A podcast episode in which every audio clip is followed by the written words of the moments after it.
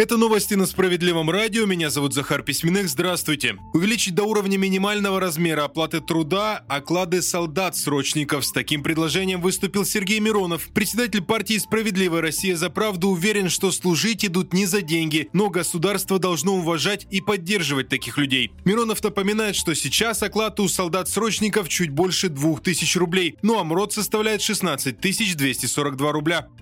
60% учеников девятых классов выбирают колледжи. Статистикой поделились в правительстве страны. Якобы популярность системы среднего профессионального образования только растет. И все чаще школьники уходят после девятого класса, чтобы поступить в колледжи. Согласно отчетам властей, занятость выпускников таких учебных заведений более 80%.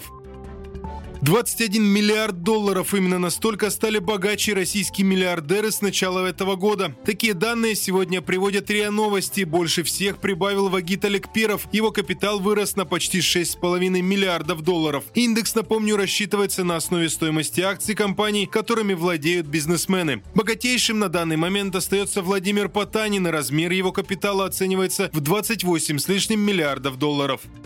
И именно для таких россиян в Госдуме вновь предлагают увеличить налоги. Соответствующую инициативу парламентарии планируют внести на рассмотрение в ближайшую сессию. Смысл заключается в том, чтобы увеличить налоговую нагрузку на сверхбогатых, на роскошь и на экспортеров ресурсов. Это, уверены авторы проекта, поможет значительно увеличить поступление в бюджет.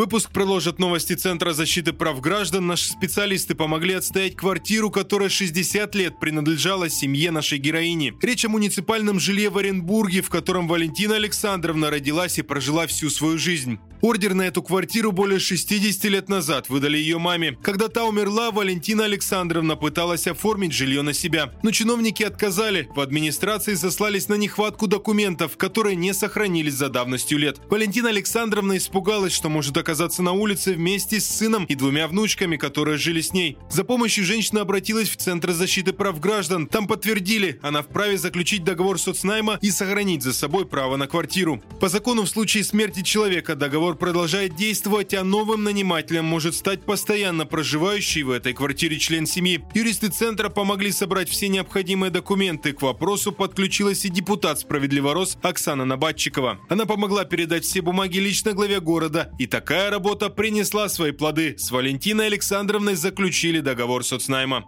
На этом все на данную минуту. Не переключайте волну.